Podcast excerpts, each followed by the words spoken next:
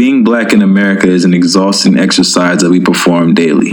We have yet to figure out the best way to navigate the perils of this journey, so we discuss topics critical to our culture to help us cope. We attempt to cope in order to survive. This is Surviving in America.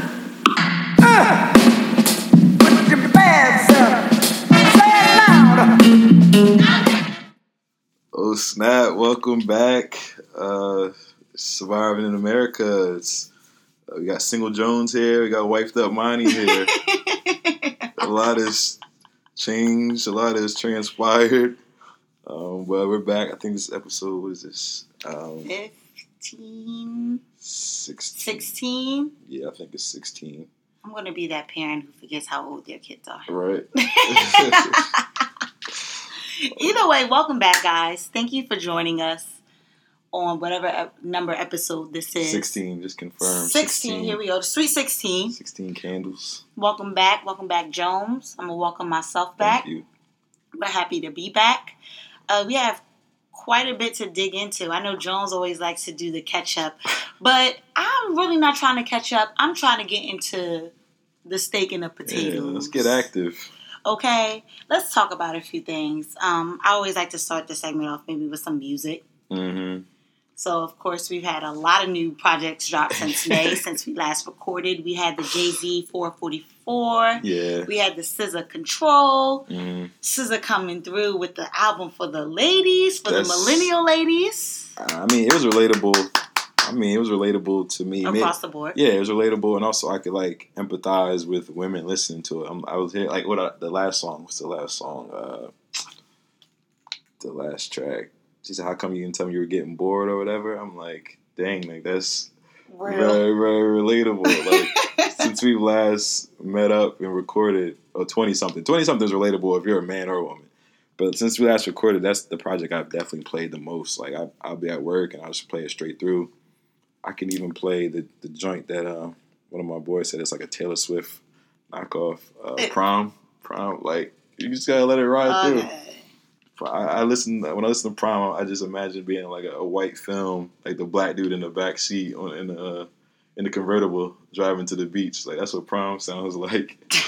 But the album is great. I've met a few women that didn't like the album. I didn't like it. I'm like, you serious? Like, and it really like. Why did they tell you that they didn't like it? What did they like about the album? Certain things that you couldn't relate to, but I'm like, in totality, I felt like there was a lot. Like that, like 20-something on alone was just like a classic song for millennials. I feel like, right. But I think certain things like Love Galore, where she talks about like, or no, a supermodel, which talks about messing with like his friends or things like that. Like I'm like, okay, that's not relatable. That doesn't apply to you. But the album completely and in totality. Anybody who's ever been through a breakup, broken clocks. Yeah, broken clocks. I played that at a few functions and like, broken clocks is right. See, it's a breakup song that you can play at a function. Yeah, I mean, I don't want to. People who love this guy will probably say I'm wilding, but like, I feel like she's kind of like the female version of Frank Ocean. You can get that vibe a little bit. I guess the problem with that is that Frank Ocean is bisexual, so he kind of speaks. Oh, okay. I mean, I just meant the content. I didn't mean to say the problem with that, but I mean, yeah. But even in Frank Ocean's content, like you have to kind of look at it as all right. He could be talking to a man or a woman. Yeah. So for me to say that she's the female Frank Ocean, I just meant like the way the vibe of the music, like very introspective, and putting on an accent in your musics.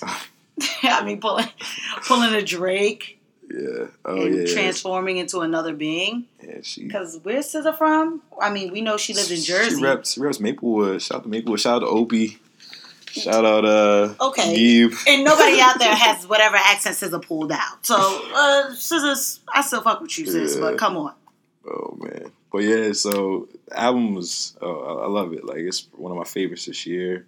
But I was telling Armani that, like, a lot of the more recent albums that I really liked over the past few years have come from women. Like there was SZA's Control last year. Like one of my favorite albums of last year, top two, was Solange's Seat at the Table. And then also, I think last year, Syd from the Internet dropped a solid project. And then I think that was last year as well, Rihanna's Anti. So like four great albums over the past couple of years have come from women. And then that led Armani to ask, are women running music right now? The music scene. Even behind the scene. I mean, look at Sia. Oh, yeah. Who's an awesome writer. True. She just doesn't... I can't get into her. She don't show her face, but... She's getting into it now. You know, she did it for her own purposes and reasons, which I actually did.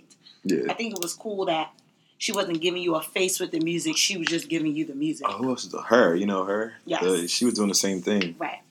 She could also be... I only listened to that, I think her, like, Volume 1 or whatever, but I listened to that. That was solid. Like, if there was a women's tour, like... You could exclude Rihanna and Bey because they're so big, they probably wouldn't want to do this. But like, you could do like SZA, Solange, Syd, and her on one tour, and it kind of be like a curl fest with music.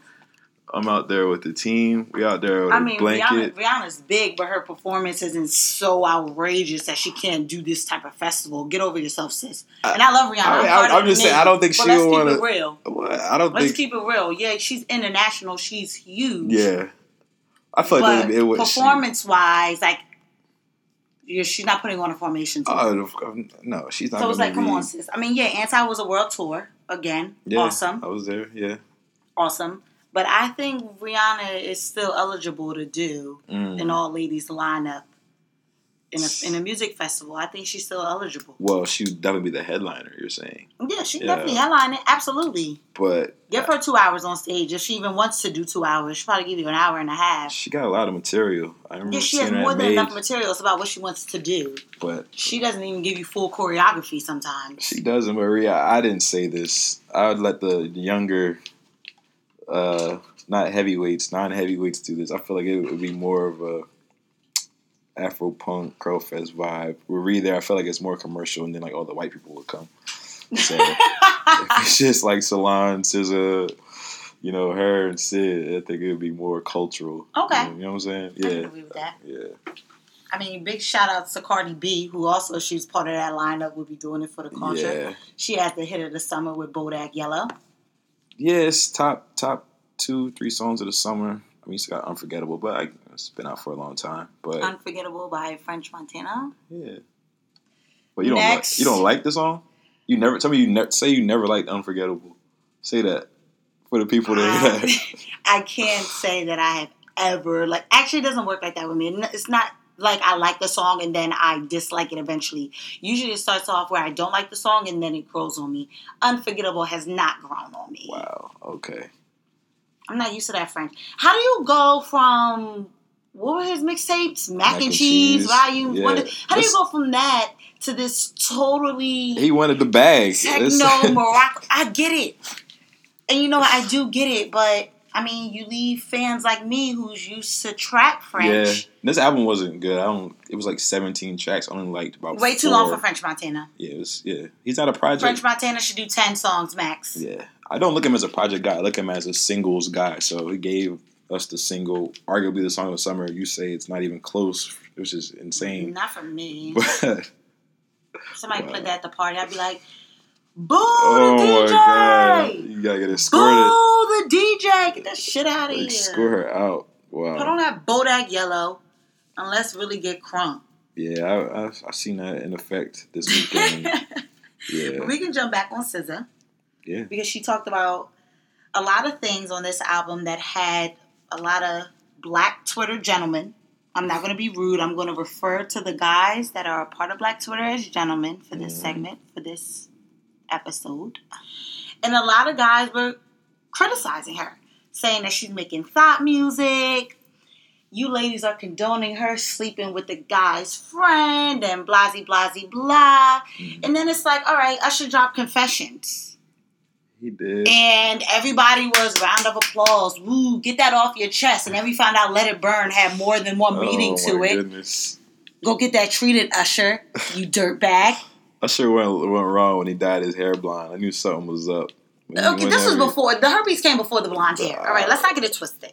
The herpes came before the blonde hair. He was crying out for help when he dyed his hair blonde. But either way, we've had men historically in our genres of music in hip hop and R&B talk about dogging women out Future said, if a woman ever catch me, I'll never say sorry. Yeah, never tell her sorry. And y'all are Millie rocking, y'all dabbing to die with shit. The lie, Future, die with the lie. Okay. SZA gets up and say, yeah, I was sleeping with your best friend while you were in L.A. on Valentine's Day doing whatever. Now what? The problem is that guys... Well, Future didn't say... Well, oh, because he did say, I don't give a... If they real sisters, so it's really like, listen, whether you fake sisters or real sisters, both of y'all can get it. It's the same thing. But they probably agreed. In rap, like, groupie culture. Like, I don't know about that. But my point goes to, I am absolutely sick and tired of men feeling like their pride is heavier than women's, especially nowadays. Historically, back in the day, yeah, y'all could have said that because men had to save face. Y'all were the face of the family, y'all were the patriarch of the family, y'all were the breadwinners of the family, this, that, and the third. Mm-hmm. Nowadays, women are bringing just as much, if not more, to the table. We have just as much to lose, just as much to risk. I don't want to hear this whole thing about pride outweighing the other. That was back then. This is now. Man. And wrong is wrong. And we can jump right into Insecure with this. Wait, what Jay-Z said, I'm a man with pride. You don't do ish like that, so... But then he also went up on 444 and said, listen, this song is past due. I don't deserve you. But... SZA, she made up, whatever she said on the intro, she made up for it with The Weeknd. I think whatever she, they say, guys listen to the track one, they're like, ah, oh, nah, I'm not digging this, she's wilding. But when The Weeknd comes on, it's like, oh, that's my girl. SZA's down for that Weeknd action. So yeah, because now she's sitting here talking about how she was that girl. Yeah. You're like, yeah, go back to being that girl. Yeah. So, go back and be that girl. If she like, kick rocks. She's on both sides of the fence, so I think a lot of dudes accepted it. It's like, hey, she's struggling with either being wholesome, I see this wholesome word a lot on my timeline, versus being a savage. So wholesome, you know what I'm talking about. I hate that. That is actually something. Yeah, a thing. The thing Twitter right now, right? Wholesome. Yeah, dudes gotta chill. But you want to jump into Insecure? Let's do it. I do. Insecure came back. We just had episode 2. Episode 3 will be coming up this coming weekend. And I think everybody, or at least the timeline, is very torn between Team Issa and Team Lawrence / Team Tasha. Now, I'm actually putting Tasha on her own team here. Yeah, for sure. She gets her own team. I don't hate Tasha. And to any ladies who are listening to this, if you're one of those ladies who's sending her hate mail, cut it out. Right. Cut it out. All right? I mean, go talk to your Tasha, not the TV Tasha. Yeah. Because I'm convinced that you have a real Tasha in your life, and that's why you're taking this so personally. Yeah. But anyway, it's Team Issa, Team Lawrence, and Team Tasha. I do not identify with anyone's team. Yeah, same here. I can say Issa was wrong for cheating on Lawrence. Yeah. But I can also say Lawrence played a part in him getting cheated on. Which people don't want to hear because it's like, nah, man, you wildin'. Like, they in a relationship. They've been together for 5 years. Yeah. He trying to get his shit right. Not even. It's just like, if you're going to just leave. Just leave. Just leave it's him. It's not that easy. Yeah, no, of course. It's not. And you, you know this. Just leave him. And you know this. Just leave him. And it wasn't even like, all right, yeah, sure. If he wasn't sleeping on her couch. Or kick him out. Or whatever. Like, just kick him out and then leave the man homeless. He got his boy at his boy crib now. Yeah, but that's a decision he made. You don't want to be like, oh, okay, yeah, I kicked this guy out. But yeah, I didn't want to get... Because then that would be a whole nother argument. I just don't want to get into all of that, but I kind of hate when people say, but he kind of gave her a reason to cheat. No, it's like, I'm not saying that he gave her a reason. I'm saying that he is part of the reason. I'm sure Lawrence never said, here, I'm doing this so that you can do this. That's him giving her the reason. No, and in any instance, Lawrence didn't deserve that from his significant other. It contributed his, I guess, laziness. It contributed to her guard. You have to kind of look at her guard as coming down and like her looking elsewhere. And maybe if you were with a woman and when you got with her, she was ambitious, she was sexy, she was witty, she was all these things, and then she kind of hit this downfall for two years. It's gonna make you look elsewhere. Or yeah, like I agree. And you might even not even really be looking for it, but it comes across you, and you're like, "Oh man, this guy got a job. He already looks 10 times better. This guy got a job. This man has a job. He already looks 10 times better than Lawrence at home, sitting on the couch in the same position you left him in at 8 o'clock in the morning when you get back 6 o'clock at night." Yeah, so that shit is discouraging. It is. That goes for men and women. And we said this before. I remember that you literally said those words verbatim. So let's. Where were you going with this before you drag Lawrence under the bus again? I'm not dragging Lawrence under the bus, because you want to know something? This is what it sounds like to me is the man who's with a woman, she has a baby, she totally loses her pre-baby body, and then he starts looking around at all these hot chicks with no babies. Yeah. And all of a sudden, his brain is in fucking Candyland. He's a kid at Disney World for the first time. But then that same guy typically ends up getting the other girl pregnant too, and it's just a vicious cycle.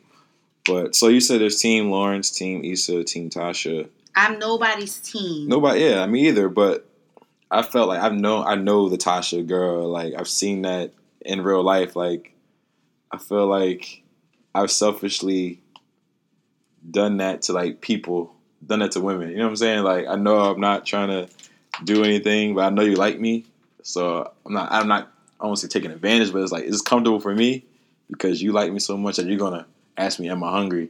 You know what I'm saying? And because Tasha knows that he's newly out of this relationship. Exactly. She probably knows why he's out of this relationship. She did an episode to say, you know, it's cool. We weren't exclusive anyway. Yeah, that's when I hear those words, it's like, okay, let's go. Exactly. Like, yeah, she knows what she's getting herself into.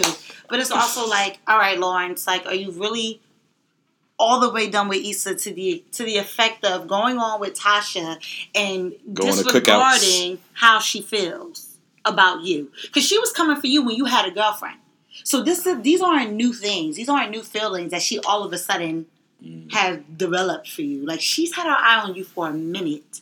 And she was waiting for you to be set free, or to free yourself, however that works out. Now you are free. You're this single man, and you're about to jump into this Tasha boat. I want Tasha to be more realistic. And I want Tasha to maybe have a monologue. Like, just come out and be like, listen, I know how this guy's trying to play. And I'm playing too. Yeah, I mean, it's kind of on her to end it. I know people say Lawrence should stand up and tell her, like, hey, I'm not interested in anything right now. I'm emotionally unavailable. He's interested in something. I'm emotionally unavailable right now. But, like, as a man, you're not going to say that because it's good. It's good right now. Like, it's working for you. But for her, she's going to end up getting hurt. It sucks, but she has the power to end it. And, like, as he was walking away, she was like, yo, you hungry? Because I really like you. Basically, that's what she was saying. So, it's not on Lawrence. It's on Tasha. And she's going to get her heart broken inevitably. And I see Lawrence and Issa maybe getting back together a few seasons down the line. A few seasons? Lawrence is not going to have much of a storyline for much longer. Nobody is about to follow Lawrence jumping from chick to chick. If it ain't Tasha or if it ain't Issa, it's nobody. So, Lawrence, if you want to stay on the show, you best to get back with Issa.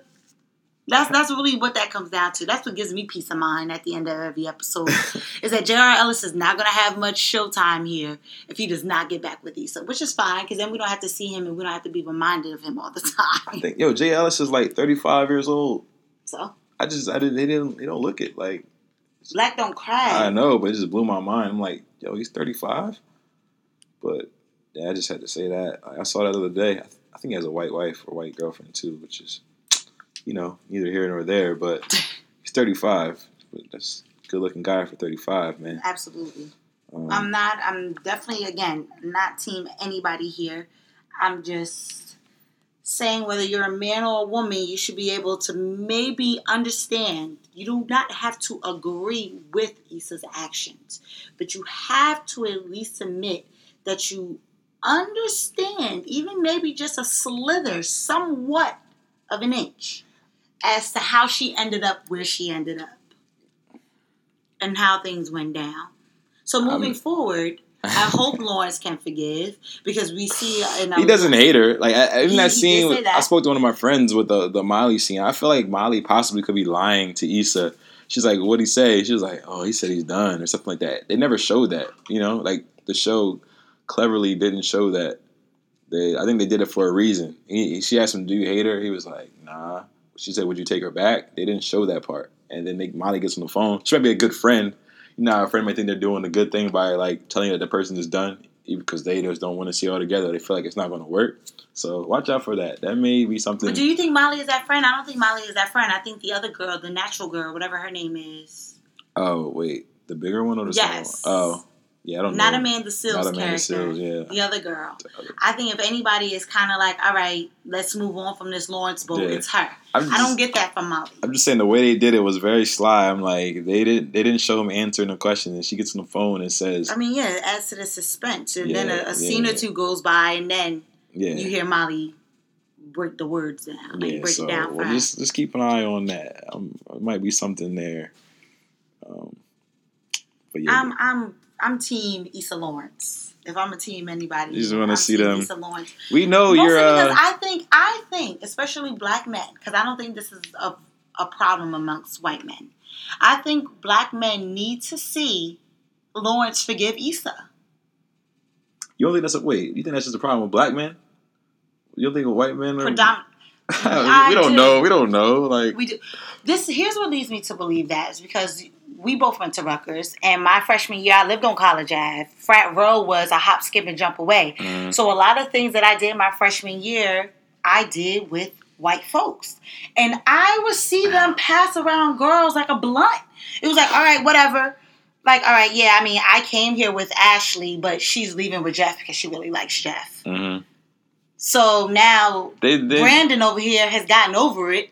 They tend to bounce around. I mean, I saw that in high school, too, like, a girl would date like the whole crew, so and not too many white guys are really concerned. Like, yeah, she used to mess with my homeboy. She used to mess with my fraternity. My brother, no, my real brother. She used to mess with my. She used to mess with my little brother. I'm like, what, whatever, bro? That didn't work out. He doesn't want anything to do with her anymore. So now she's fair game. Yeah. You know. So yeah, I do think that there's a difference there. Okay, I'll give you that. They can have that too. I'll give you that, and they can have that. That they can have that level of that. Yes, they can have that level of that. But the underlining thing that I'm getting to here is forgiveness. Mm-hmm. And I think that is what black men need to see on this here show. Yeah, fine. You went out and you did your dirt. You gave Tasha those honey strokes. You moved into your new apartment. You finally got a job. You're up and your back running. You did whatever you wanted to do. Forgive Issa. Because as Molly said, she cheated, but she's not a cheater. Which is valid. Somebody on Twitter said, that doesn't even make sense. I was like, that sounds like such a guy line. That's a guy, I cheated on you, but I'm not a cheater. And I think that's what's tripping you guys up, is that you're so used to giving shit like that when it's time to get it, you're like, whoa, whoa, whoa. I cheated, but I'm not a cheater. Somebody probably used that this week somewhere. Like, I'm sure somebody used that. But I think that's a valid assessment of Issa from what we've seen in her character thus far. But, and if she really wanted to still mess with homeboys, she would. But he does pop back up in the season. We saw in the trailer. He's coming back. So I'm not saying they necessarily have sex. Because you guys never fully go away. That's why. Like, y'all always like to linger. Y'all give up when y'all are ready to give up. When a woman tells you that it's over, most of you guys don't let it be over until you're ready for it to be over. I've never... like a relationship, nobody ever... Like, I haven't been through that yet. So, we'll see. But I see what I mean, like in just everyday life, when a girl curves a guy, we may come back once, shoot the shot one more time. You got to make sure that like the ball had air in it, like you know what I'm saying. See? Make sure everything is. See, this is what I'm talking about. You got to make sure the rim is really 10 feet. Like nothing was wrong. This is what I'm talking. But before you said you were Team Issa Lawrence, and I'm like that sounds very applicable to your life because I think last time we recorded, or a while ago, you were single, and then. Like before the last time. Yeah, whenever. Yes. So, like, you back in action now. Mm-hmm. You know what I'm saying? So, it seems like you're very about, like, making it work. You're a believer. I think anybody who has been in a relationship and then for whatever reason the relationship dissolved or ended and then picked mm-hmm. back up, I think anybody who has been through that advocates for it because they know it's possible. Yeah. Like, now... I wouldn't say that my relationship didn't end because of infidelities. So that's a whole nother ball game. Yeah. But like, things end for different reasons. And anybody, again, who's been out of the relationship and has gotten back into it and are making it work long or like, for the long term, mm. I think anybody would advocate for that. Yeah, that's what's up. So, yeah, I'm definitely team get your man back, get your woman back, if that's what you sought out to do, and if you know that that's where their heart is. I think Lauren's heart is with Issa. I think so, too. That's why that whole scene, I'm saying, like, look out for that scene to come back in the future with him and Molly speaking. Also, that the way it was so funny how Molly waited outside for him to go to work, like... If I saw her, like he saw her, went up to her, that would not be me. That's not me. If I see like an ex's friend, most of the time, if I see them, I'm looking the other way. I'm looking down on my phone. That's another, that's another hint to me that it's like, all right. That's why he was like, he still loves her. He still cares about her, and they're gonna get back together. Like that, like to seek her out. It happened to me. I was going to get some wine, and I seen an ex friend. I seen her first. Dang, it was like we're a good 20 feet away. She's like walking my way, I'm walking towards her, and like I looked down real quick, and I see at the corner of my eye, I see her looking at me. I'm like, nah, I just keep it moving. And she like looked at me like the whole time. It wasn't a close friend. It was a close friend, yeah, but it was like a friend on the outskirts, that type of thing, like a friend of a friend of a friend. But yeah, I'm keeping it moving. I'm not gonna seek Molly out. Like, hey, what are you doing here? That's how you know he really wants her back. I don't really think he, like, seeked her out. It's just like, yeah, man, like, she's here. Nah, she had her back turned. I'm like, if I see you first. You know what? I feel like if Jai and I broke up and Jai saw Iman, Jai was still speaking. That's what I'm saying. Okay, in the best friend level, yeah, in the best friend, but, like. Which is Molly's role here. Yeah, no. So like, it's not totally, like, shocking. If it's an ex's, like, best friend, yeah, for sure. Like, I'll do that now. I might even text something, but, like. One of those friends, like distant friends, nah, I'm good. There's no. I mean, distant friends is whatever. Exactly, that's what happened. Myself, if I saw one of Jai's friends, I maybe wouldn't speak. That's just my level of petty. I'm still developing and growing as a woman, so you know, be patient with me, folks. But depending on the friend, I might not say anything at all. There are some friends who I'd be like, yeah, I'll still say what's up to you. Because, like, I was cool with you before, during, after, whatever that case may have been. Yeah. But there are some friends I'm like, nah, if I told him to kick rocks, you can also kick rocks. That's just me, though. I don't advocate for that. Yeah. If you want to speak and be the bigger person, go ahead. Live your best life. But if you want to be part of Team Petty, I got a whole thing going on over here still. So, if I make eye contact with that person, like, I'm caught. I'm just gonna say hi. But like, no, you probably look in their eye and just. I was gonna say, not only am I petty, I'm bitchy. So it's like I'll look you dead in your eye and then kind of give you the "What are you looking at?" face, like, and. But you don't have to worry about that. You're all good. So like, once you're back, Right. You're back with them. So you're back with the friends, I guess. Like it's all love. Yeah, you gotta take the friends with them. Whatever. You make it work. Yeah. But, again, I'm gonna say this again and again. I think black men need to see Lawrence forgive Issa. Because we always get the narrative of the woman forgiving the man. We don't get too much narrative of the man forgiving the woman. We need to see that. Yeah, I hope that's in the future, in the works. Yeah, I can't recall a time seeing that one. I mean, because even if we want to talk about this going into Power, look at the lengths Tasha is going to. Yeah. The lengths for this guy who looks her in her face and was like, "Yeah, I'm trying to get back with my high school sweetheart. Fuck this." I'm taking the kids to our house. They're going to stay with her. We're going to make this new family dynamic work. Now, look. Mm. So, to anybody out there who has ever said, that's my Angela, is that girl you were talking about still your Angela? Let's talk about it. Idiots. That shit pisses me off. I don't even want to get into it because I'm about to go into a whole tangent. Yeah, I was going to talk about Power later because I have some issues with Power right now. So, yeah. Get into it. We're here.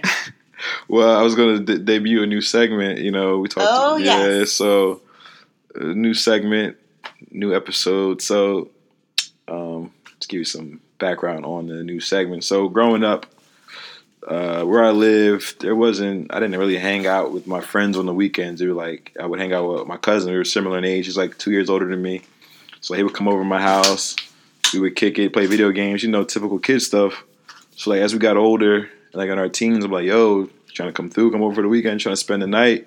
He's like, yo, I'm on punishment. Because he was, like, always acting up in school. Or, like, as he got older, he stopped caring less and less about his academic performance. So him being on punishment became quite often, became a thing.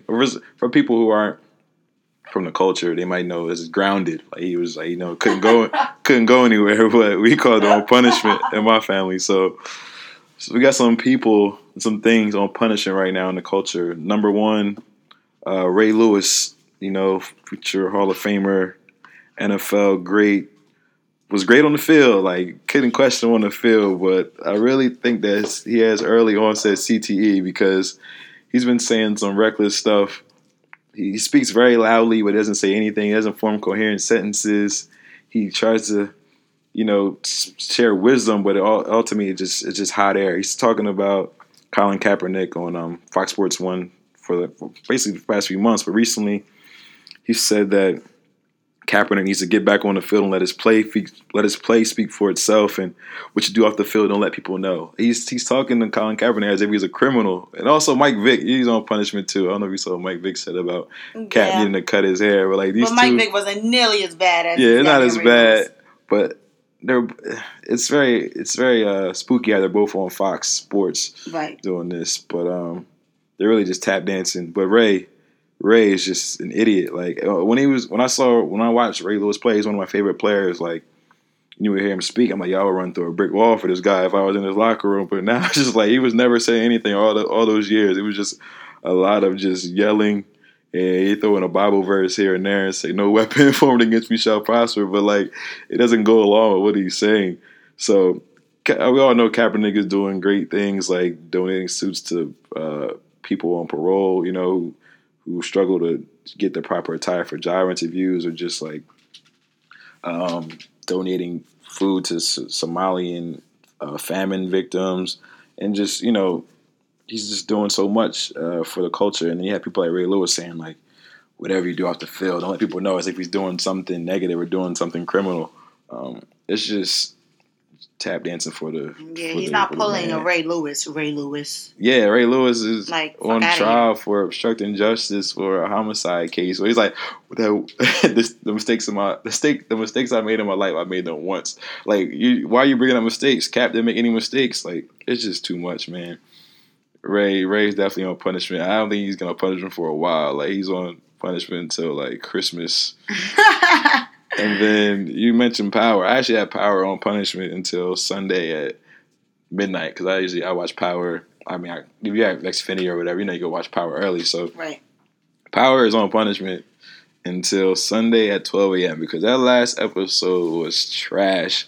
But I will give them there's a little caveat. Apparently they tried to do 12 episodes this season, but Stars only allowed them to do 10, so they really like condensed that last episode. They wanted that last episode to, you know, be spread over two parts, but apparently they didn't get the opportunity to, so they just jam-packed the episode with so much. Like 50 Cent wants to kill Ghost for 10 years, pulls a gun on Ghost, gets in the car, a little ride with Ghost, all of a sudden he's good. Like, all he needed was a 5-minute car ride with Ghost, and now they're buddy-buddy again. Like, come on, that was bad. Tommy coming back from Chicago, oh, let me just go to Cleveland and go kill Holly's uncle. I know exactly where he's going to be. Like, I know with TV you got to suspend reality sometimes, but like Power just went left, and that episode was has me even feeling very nervous about the rest of the season and the series in general, because that episode, and Tariq, I mean, he is the dumbest TV kid to ever be on TV. Yeah. He's just I'm so tired of his old badass. Like, I can't imagine,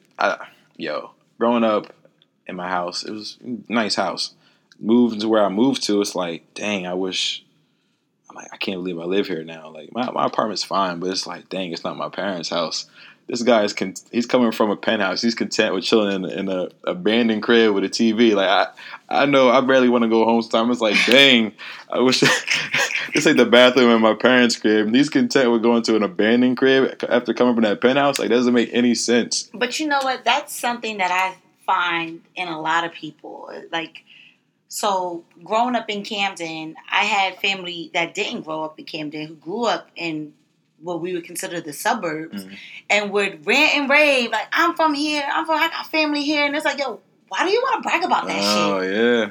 That is true. That's actually an identity struggle where you feel as though this is where my family is from, but this is like this is the roots. Like, we're not from Midtown. We're not from Manhattan. Yeah. We're from the gutter. Yeah. I want to see that. Mm-hmm. Tariq, for whatever reason, is yearning for that. And it's probably an identity issue.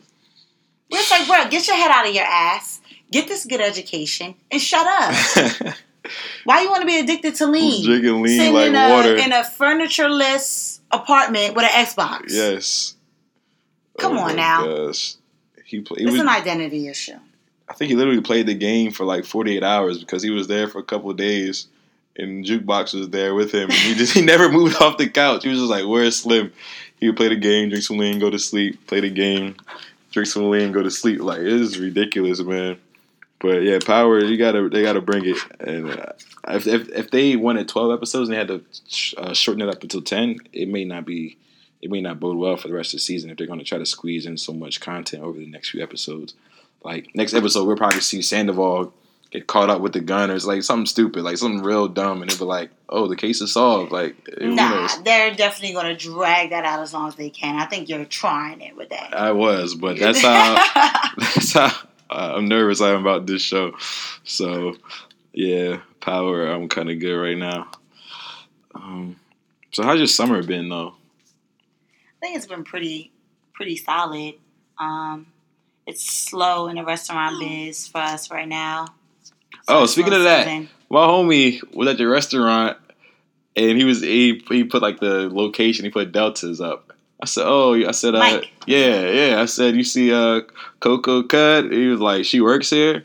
I was like, yeah, I think she's like the bar manager. He was like, oh, nah. He said she liked my picture, though. I was like, she liked your picture, but didn't tell you that, like, hey, I work here? Because I wasn't there. So it was like, I saw the pic. And it was on, like, if it was on Snap, I would have been like, yo, what you doing at my restaurant? Yeah. I wasn't about to go back and forth in Mike's comments about him being there and me not being there.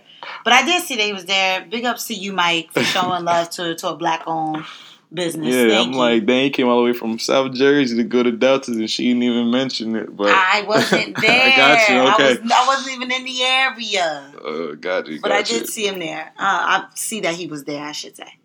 Other than that, restaurant slows down from May to August, as expected. I went to Puerto Rico last month, so at least I got to get out of the continental United States for a little minute. I was in Dorado Beach. It was a beautiful time. Got a nice little tan, burned myself a little bit, whatever. I enjoyed myself. Other than that, it's just been working. I got into another car accident. I'm like, I'm really like a hazard. I know. I have terrible car luck. I got into another accident. I'm 2 for 2 with total loss. Oh, my gosh. So. You go big or go home. Shut up. Chris Jones, man, don't rub it in. That's crazy. Yeah, right now I'm just going through the insurance process, trying to get everything sorted out. Wow. So I can get back on the road. Because I never... You did say... Oh, you said, yeah, I'm carless. I'll tell you later. Okay. Yeah. Because we wanted to record last week, and I was like, trying to get up there right now since Jones is in, like, literally, like, I'm in Best Eye, Brooklyn. Like, the border. The furthest mile out. That border right there before you go into whatever city or borough is next, that's where he lives. I'm on the border, like... Bed-Stuy and Bushwick. It's out of the way. Yeah. So I was like, damn, I can't make it up there. I caught the path over here today. Yeah, at NYU. I compromised. Very in here. Oh, my God. Exactly. At first I said the crib, and I thought, you know what, that's so far. I said, let me make a compromise because I know the path gets off right here. So thank like, you know, for accommodating. Yeah, you know, thank you for accommodating your co-host. I'm empathetic. I empathize with people. You know, that's what I try to do. Yeah, and I didn't realize, I guess I should say, I forgot how many goddamn weirdos are on the trains. Oh yeah, I mean, I haven't been on the train in a minute. Path was always cool, like MTA, New York trains. There's always somebody on there. Wow. No, even the Path trains, I think, are kind of weird. But it's a different type of weird. I think with MTA, it's that everybody's doing their own thing. I'm my own individual kind of weird. The Path weird is like clutch your purse. Side eye, what? Really? That's the vibe I get from the path. The path was sweet. Like I fell asleep on the path a couple times. Yeah, you can because I guess you feel safe because everybody's so busy trying to. Everybody's so busy thinking you're about to attack them, really, that they're like trying to keep their distance and everything. I sat down next to this white guy today who kind of side-eyed me, so I gave him the side-eye back. I kind of gave him the lean over with the shoulders back, like, the fuck you looking at? And he just looked over and continued to mind his business, which I'm very shocked by, because white folks don't know how to mind their business. Yes. But yeah, the path is a different type of weird to me. It's some weirdos out here. Yeah. So your summer's been, you got in a car accident and you went on a trip, so it was very eventful. Yeah, to say the least, I guess. Yeah, my summer's been, it's been all right. Tell us about Savage Jones. I tease a lot on Twitter about it because why not? Who's that? Facts? That is a fact. You said you were. What were you doing at Curl Fest? I mean, I know. No, Curl Fest. I didn't get not one number. Like, guys, we don't really know how to pack for like picnics and beach trips. Like, all we brought. Shout out to Manny. Shout out to Chance. Shout out to Brian. We brought Prosecco and Henny. No water. We brought some ice packs. Yeah, no food, no snacks. So as the day, we started off in the shade. We're out away from the action, like, you know, just in the shade with a speaker or whatever. So we take a walk. We go to the middle of the Curl Fest where they're performing and everything, and there's lots of women. So we're like, yo, we gotta move over. We moved the blanket. We pulled it. We picked the blanket up. We pick everything up. We squat down right in the middle of the action. There's people there. There's women around. Homies pull up. People from Rutgers and stuff. And then like the sun draining me. The Prosecco is pouring. I'm switching bottles with people. I'm like, oh, you got rosé? We got Prosecco. We swap bottles. And the next thing you know, I wake up, like, back at the crib. Okay. I woke up back at the crib. Like, yo, apparently we went to a party after. But I didn't go. I sat in the car, apparently. Then I get back to the crib. Apparently. Like, so yeah. You don't even know. No, I didn't know. Because I knew we were going to a party after. And I was like, I got back to the crib. I was like, yo, did we go to that party? They were like, yeah, we went inside. You just stay in the car. So I just chilled in the car. But now I know in the future, when we go to Curl Fest or any, like, outdoor picnic function, you got to have food. Like, girls know how to pack. Shout out to women. When they go somewhere to, like, a picnic, they always come prepared with the water, like, snacks, sandwiches. They always love. But chips. Nah, maybe something bready. You just trying to drown them. You guys are some clowns. We just trying to drown them. That's all. So and Henny and Prosecco, yo. And I had a 40-ounce rosé, but the bottle broke on the way to Curl Fest. It was tragic. That was L number one. We had a styrofoam cooler, fell apart. Of course it did. Yeah. So. It was like rosé tears going down. I'm going to do a tutorial for you guys on how to pack. Yeah, for the beach. Yeah. And et cetera, et cetera. What?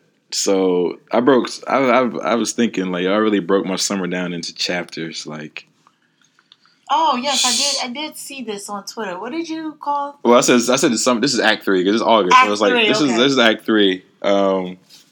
But so I got in the beginning of the podcast, I said, you know, single Jones and wifed up Monty. So like it's a role reversal in the podcast because like throughout the duration of this podcast, I've been in a relationship and Armani kind of been, I don't know, she. Probably been in and out of a relationship 4 or 5 times since we've been recording these 16 episodes. It was only once? All right. That's okay. With the dramatics. I don't know. It was a minute, though. I was single for like 6-7 months. Yeah. So maybe that's why it felt like 4 or 5 times. Yeah. And then we never really see each other. So right. Summer Act 1. I would call Act 1. I'm not even going to really expound upon it, but I'm going to just call it Revenge of the Young John. Like, Revenge of the Young John versus Summer Act 1. What does that mean? It just means the youngins are out here. Like, young people are out here. That's what I'll say. Are you getting caught up? Is this your way of saying you're getting caught up? No, not caught up at all. Okay. So we're in Act 2 was around, like, let's say July. Just call it July.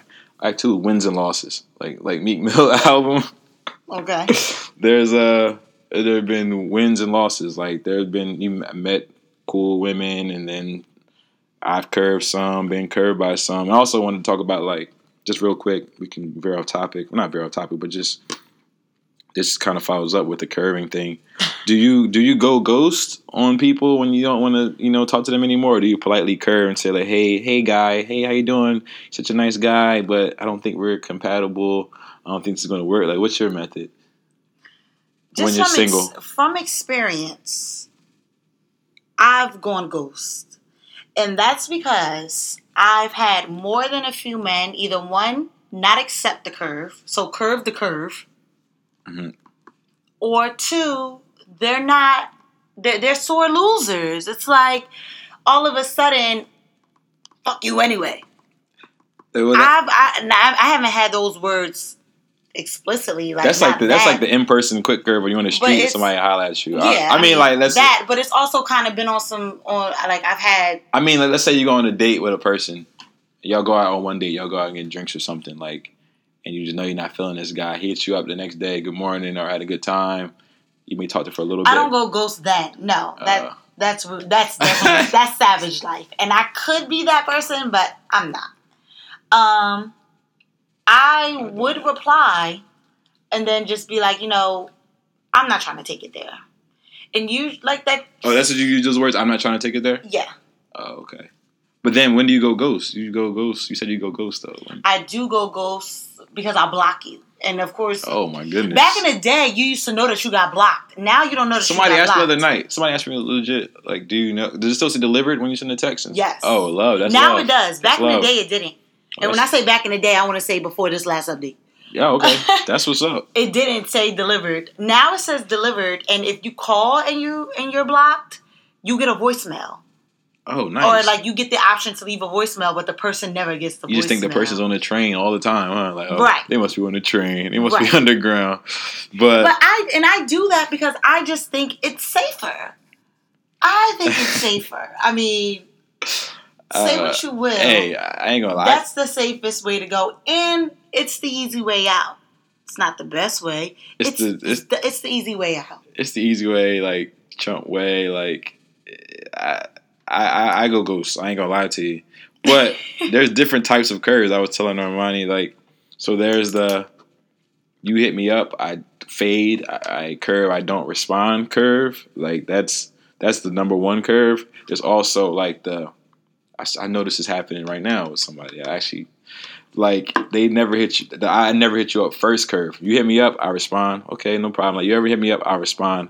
But I'll never hit you up first. That's the second curve. That's the, like, the low-key curve people don't really know about. Okay, so there's a difference. Sex plays a role here because I think... Okay. It does. I wasn't even taking it there, but... But when it comes to that level of curve, there's a difference.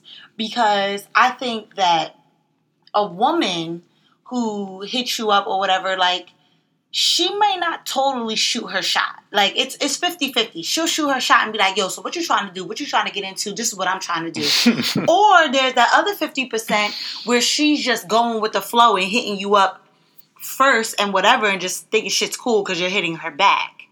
For a guy, however, if the guy hits you up first and doesn't shoot his shot, it kind of, like, sets, like, a different tone.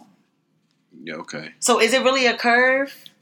If I hit her up first and... If you hit her up first and she's texting you back, but you're not shooting your shot. Like, you're just hitting her up. That's the thing. I would never hit her up if I'm not really trying to shoot. Like, I'm not... That's exactly. I'm not hitting you up no more. I'm done. I put the ball down. The ball is on the rack. So why are you texting her back? No. Just because it's like... I feel bad just blatantly seeing that text. And... So you... It's a feel bad thing. So you're kind of doing... Like, you're Lawrence here. You're kind of pulling a Lawrence. Yeah, but I'm not going to hang out with you. I'm not going to be like, if you hit me up and say, oh, let's do something, I'm going to be like, oh, I'm busy. But so you're going to lie? It doesn't even get to that point because girls don't really be asking dudes out like that all the time. So I ain't even worried about that happening.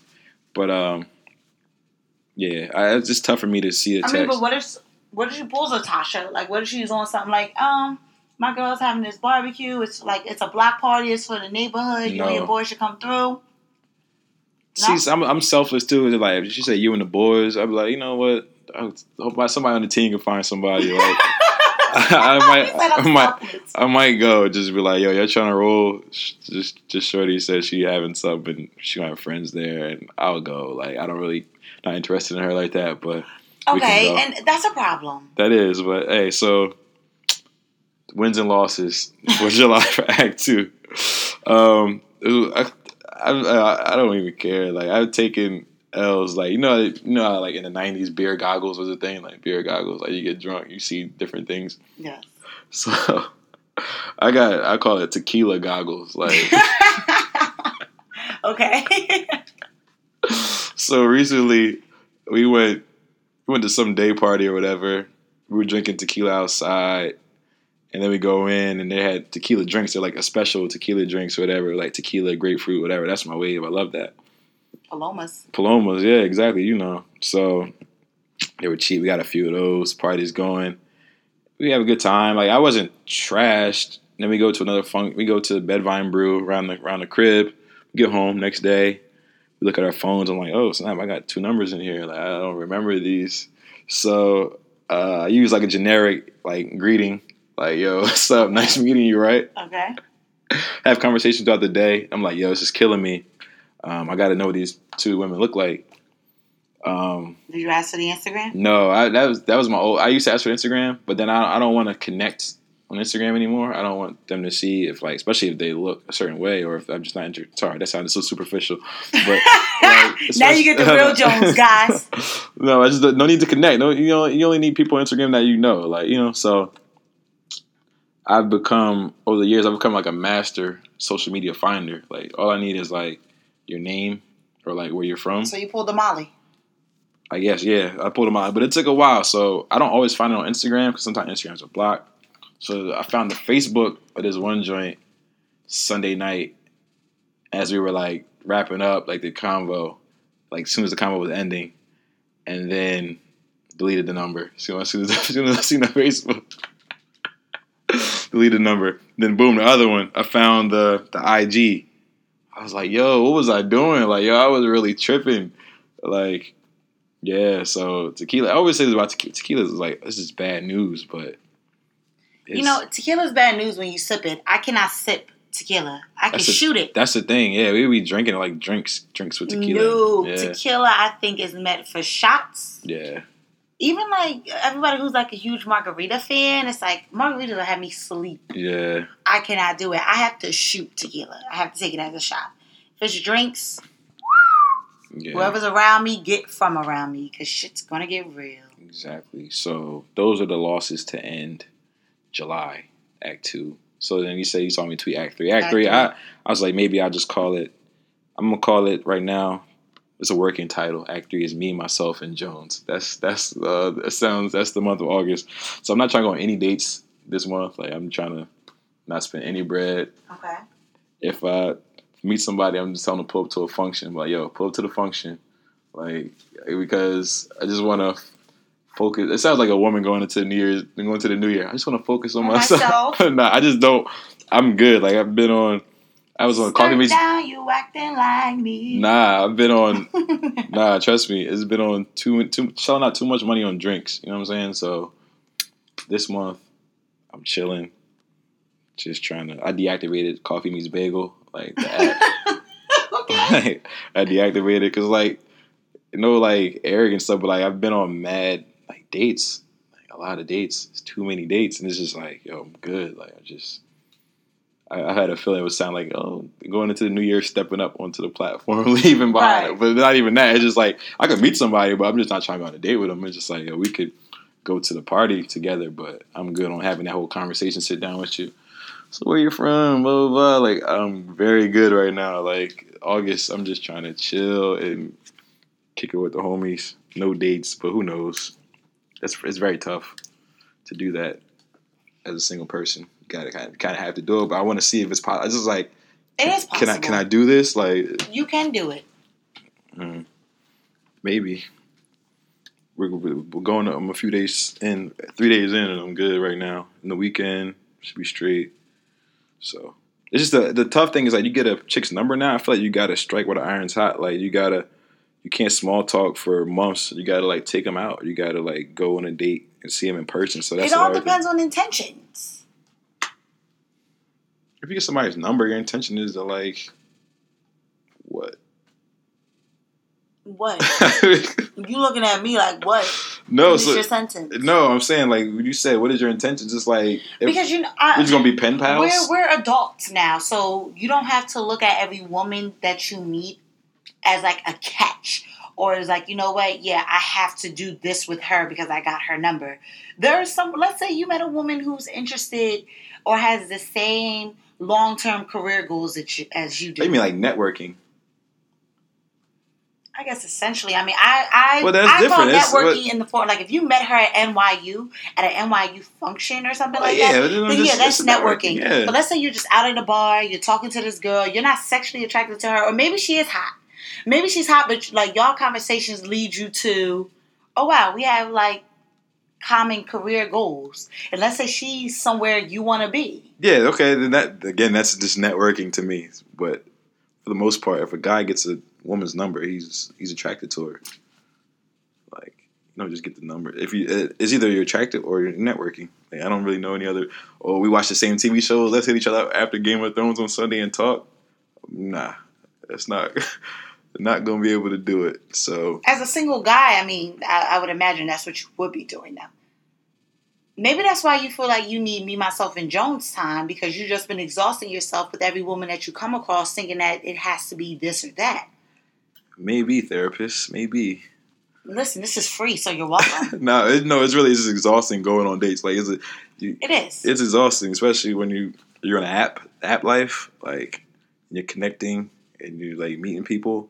And you like small talk is dead. Small talk is over. Like you can small talk your way out of a chick, like or small talk your way out of a guy, because it's like, yo, we've been texting for blah blah blah. I feel like we got to meet in person. Because then like you can only talk about so much before you meet in person. Once you meet in person and you have that conversation, then it opens up the doors to other conversations. You know what I'm saying? Okay. But when you can only small talk somebody, it's like, okay, we've reached the end of this road. We have to meet in person to have a real conversation. Or else this is over. But yeah, summer's been summer. I'm sad it's coming to a close, to be honest. Yeah. I love the heat. I'd rather be hot and sweaty than cold. Facts. Facts. Not even hot and sweaty. I just like to wear shorts and some good old fleece shorts, some sneaks, a t-shirt. So comfortable. I wish I could wear whatever I wanted to wear to work. Like I really wish. You seem very casual. But it's summertime. Denim shirt. It's summertime. Yeah, this is like people were getting so going so far left with the attire that they sent out an email saying like, just to remind you, like, you know, this is still a business casual office, but like you could wear. Somebody was trying to wear a shirt like a really thin strap, like no cardigan, no sweater over it, and they were like, nah, you can't do that. People were pushing and wearing jeans every day, so they had to bring it back. But, yeah. This is NYU. You guys just can't be coming in here dressed like this is Rutgers. Nah. why you throw us under the bus like that? Oh, man. I just wanted to see your face. Now, you can't come in here dressed like it's Morgan. That's... Oh, my goodness. Yo, you got to end this for you. Throw the whole... HBCU culture under the bus. I had Hennessy in my Panera Passion Green Tea today. So. Yeah, what's up with that? You going out after this or something? It's summertime. No, I'm probably going to go right back to Jersey City and go to sleep. It's the summertime. This is when you day drink. That's, yeah. Trust me, I've had hella... I wasn't driving. I've had hella rosé this summer. Yeah, so shut up. Oh, man. Rosé Poppy? Yeah, rosé Poppy. Prosecco Poppy. Prosecco Poppy? Prosecco. Yo, real party. Maybe having a party soon. It's a little drunk with the homie. Where? In Brooklyn. With your roommate? Nah, Manny. Oh. So yeah, we might have a little something. So come through, yeah. Audience. Yeah. Well, I'll tweet the details. Yeah. So yeah, it should be a good time. I might do an IG story off the SIA. Do it. Instagram. Yo. So y'all can see Jones in action. I'm going to be chilling. I'm no tequila. Easy action, Jones. No tequila. I'm going to have a full stomach full of food.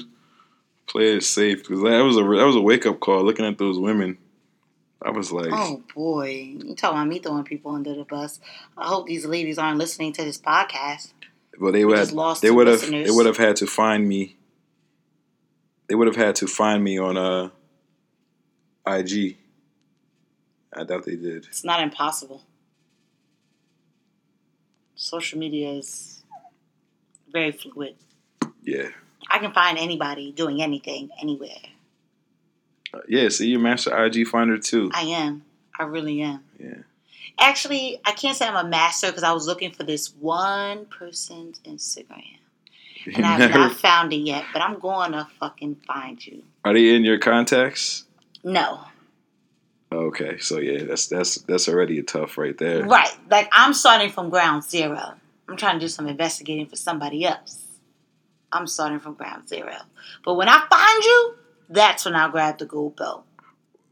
I don't Whatever. Yeah, I don't even know why you're looking for this person now. Like, I feel like none of your business. Okay. Just know I'm looking. And when I find you, I'm going to find you. Word. Sounds kind of threatening. It is a little bit. Yeah, I wouldn't. Too crazy. I feel like you could be vindictive, so. Vindictive me? Yeah, all right. So I think that's the episode. Hopefully next time we record, we'll have a guest. We'll see how that episode goes. Shit might get a little crazy. We want to talk about religion and marriage, how much of a role it plays. Major. That's Joan's opinion. And that's this potential host or potential co-host's opinion. Yeah, the guest, yeah. Our guest, that would also be his opinion. So if you guys are interested in that, look out for episode 17. Yep. For that, I'm definitely coming with some heavy hitters. I'm definitely coming with some blows and some scripts. So, Jones, prepare yourself. Potential co-host / guest, if you're listening to this, call you out, bro. Yourself, oh my goodness. Prepare yourself because I'm coming with machine guns. Bro, bro strapped. He gonna be strapped. Because you two share the same opinion, so I definitely have to make sure that I stand my ground firmly and that I'm heard and not underheard. Yeah, I'm sure. You two, I'm fake sure, religious mofos. Oh my goodness! See, that's what. Oh my gosh. Because that's what we're gonna get into. And you know what? I identify. We talk about one something, then you want to take it like, oh, once you eat pork, like you're gonna take it there. No, like, no, we don't gotta do all that. I'm not taking it there. But and I'll say this before I even get into it, I identify as a Christian woman. That I do. But one thing that I can say about Christians we are very hypocritical. We are so quick to point out in others what we will not point out in ourselves, even if it's the same goddamn thing. And that's my problem here, and that's what I'm saying. You cannot talk about what's improper in one light when you're doing things that are improper in the same context. No, I didn't even say it's improper. I just said something won't work. I just mentioned you didn't say that. Okay. Well, I was saying my points. When you throw me in a fake religious category, I just made my points. I'm not going to say fake, but I'm also not going to. I'm not going to let you guys sit here and say religion or try to say that religion totally guides every decision you make. Because if it did, you would have put that tequila down and you wouldn't have pursued. That's what I'm saying. Why does it have to go there? I'm talking about one.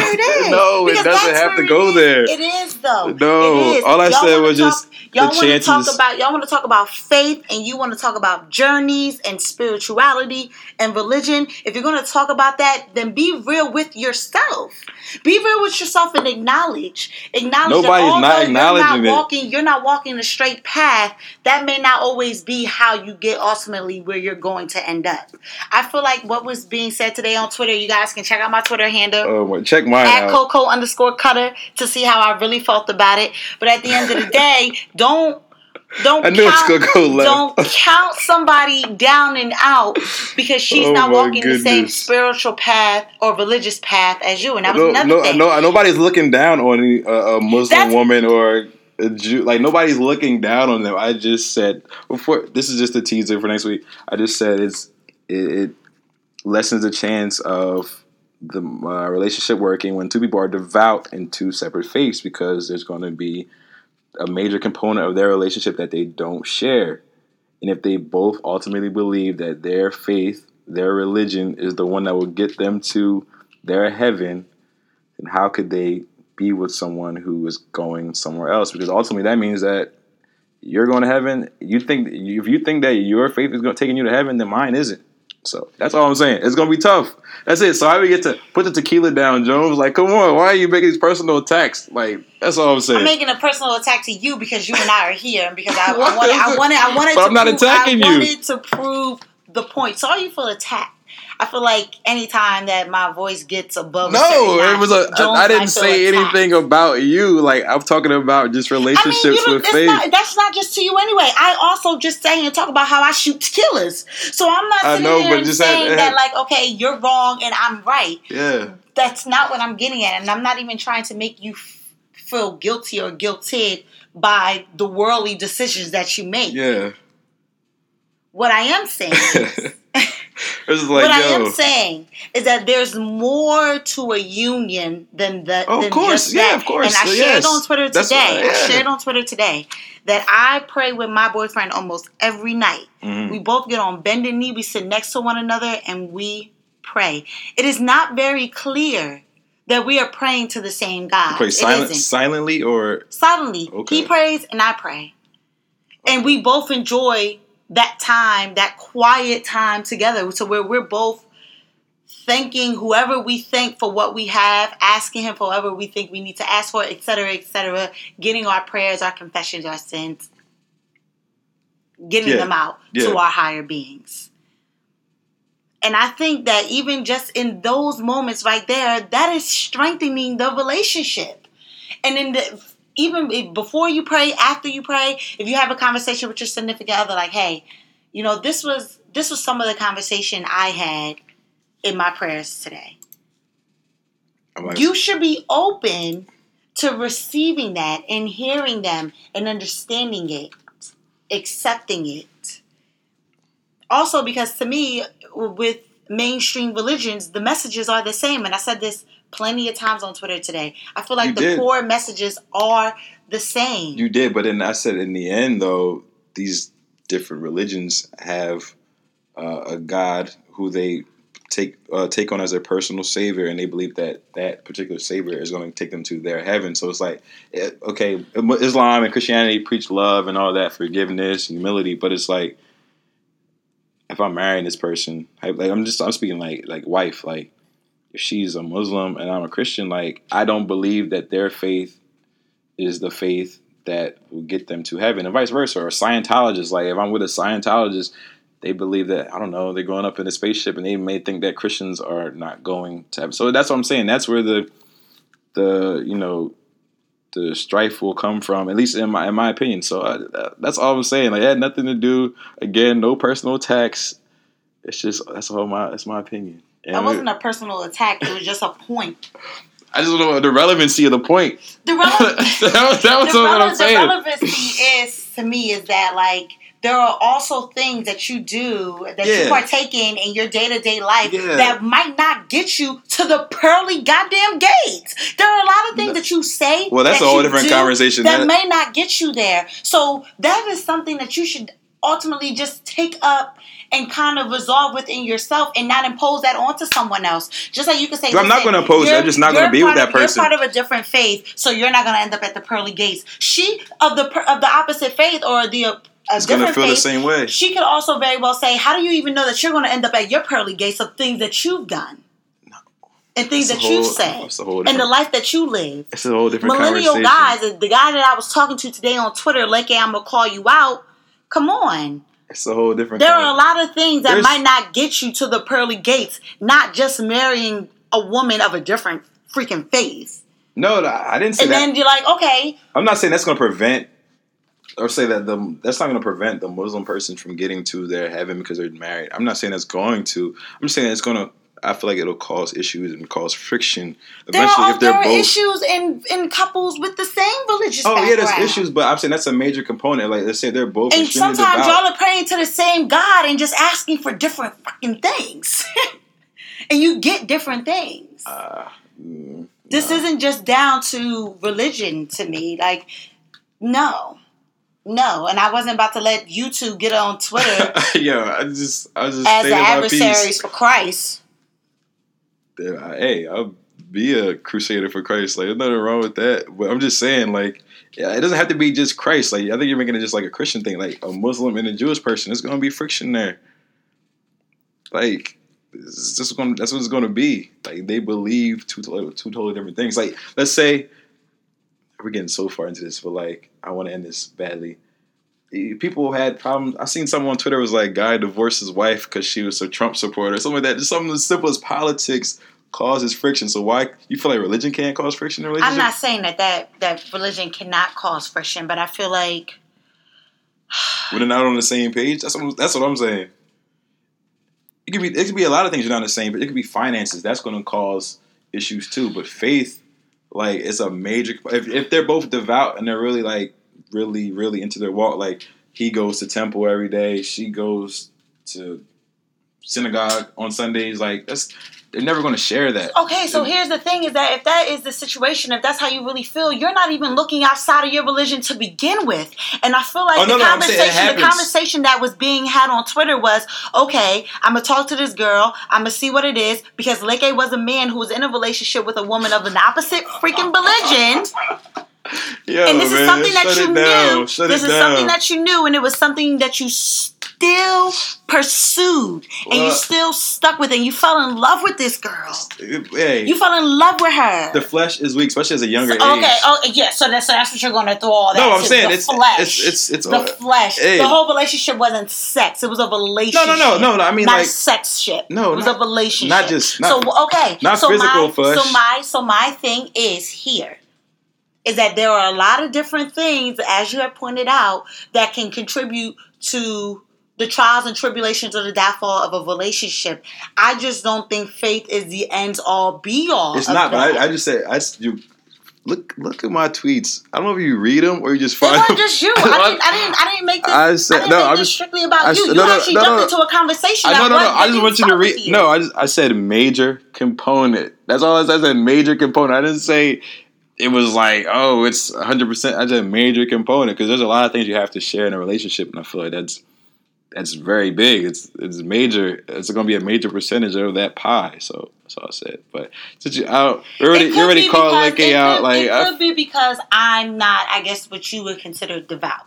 That I have this more malleable, fluid perception of religion and the role that it plays in my relationships. I know where my faith stands, and I've also had friends who are of the Christian background, and they've dated outside of their religion, and they have had successful and still are in successful relationships. Okay. So for me. And from my perspective, that's just where I'm speaking from. Gotcha. Is that, listen, at the end of the day, if it's not right, it's not going to, you can't totally throw that on religion. If it ain't right, it ain't right. Like, yeah, maybe somebody cheats or like just, yeah, maybe there's something going on. Like, or maybe you're just not really into that person at all. Like we've seen it a lot. Like we've seen people marry within their religion and shit falls apart. Yeah, of course. I didn't like the tones I was getting on Twitter. Yeah. You read my tweets. I'm like, yo, people read my tweets. Specifically from who they were coming from. I didn't like the tones. You read my tweets and be like, yo, Jones came over very respectful. So as did I. I didn't. Listen, I use very colorful language on my podcast, as you all know. I didn't use not one piece of colorful vocab in my tweets. Nah, I wanted you guys to read them for what they were and not read them in angry cocoa cutter voice. I think people are just going to listen back, read the tweets and be like, dang, why did she take it to... I don't think so. The bar? Like, how did I even get there? But... I don't think anybody who read my tweets thinks that I took it there. I disagree. No, I'm saying they're going to read my tweets and be like, how did she get to him? Because it wasn't just Jones. This conversation did not start with Jones, by the way. You shouted him out. You put his name on there. This is not a conversation between me and Jones. He can't even defend himself. Jones snuck his 2 cents in there. But this wasn't about him, and it wasn't even his point of view that got us there. Yeah, but either way... Yeah, y'all. Catch us for the next episode. Things might get hot and heavy, but it's all love at the end of the day. We're here to converse, share, criticize, love. We're here to do all of that. Yo, shout out Leke, shout out Iman, shout out my Christian brothers and sisters and Muslim brothers and sisters, and that's probably the extent of my friends. The Hindus, though. Just the extent of my friends and the atheists, anybody. Everybody. I'm talking about my people I know. I'm shouting out everybody. Shout them out. All right, y'all. God bless. Talk to you later. Catch you guys on the flip side. Episode 17. Peace out.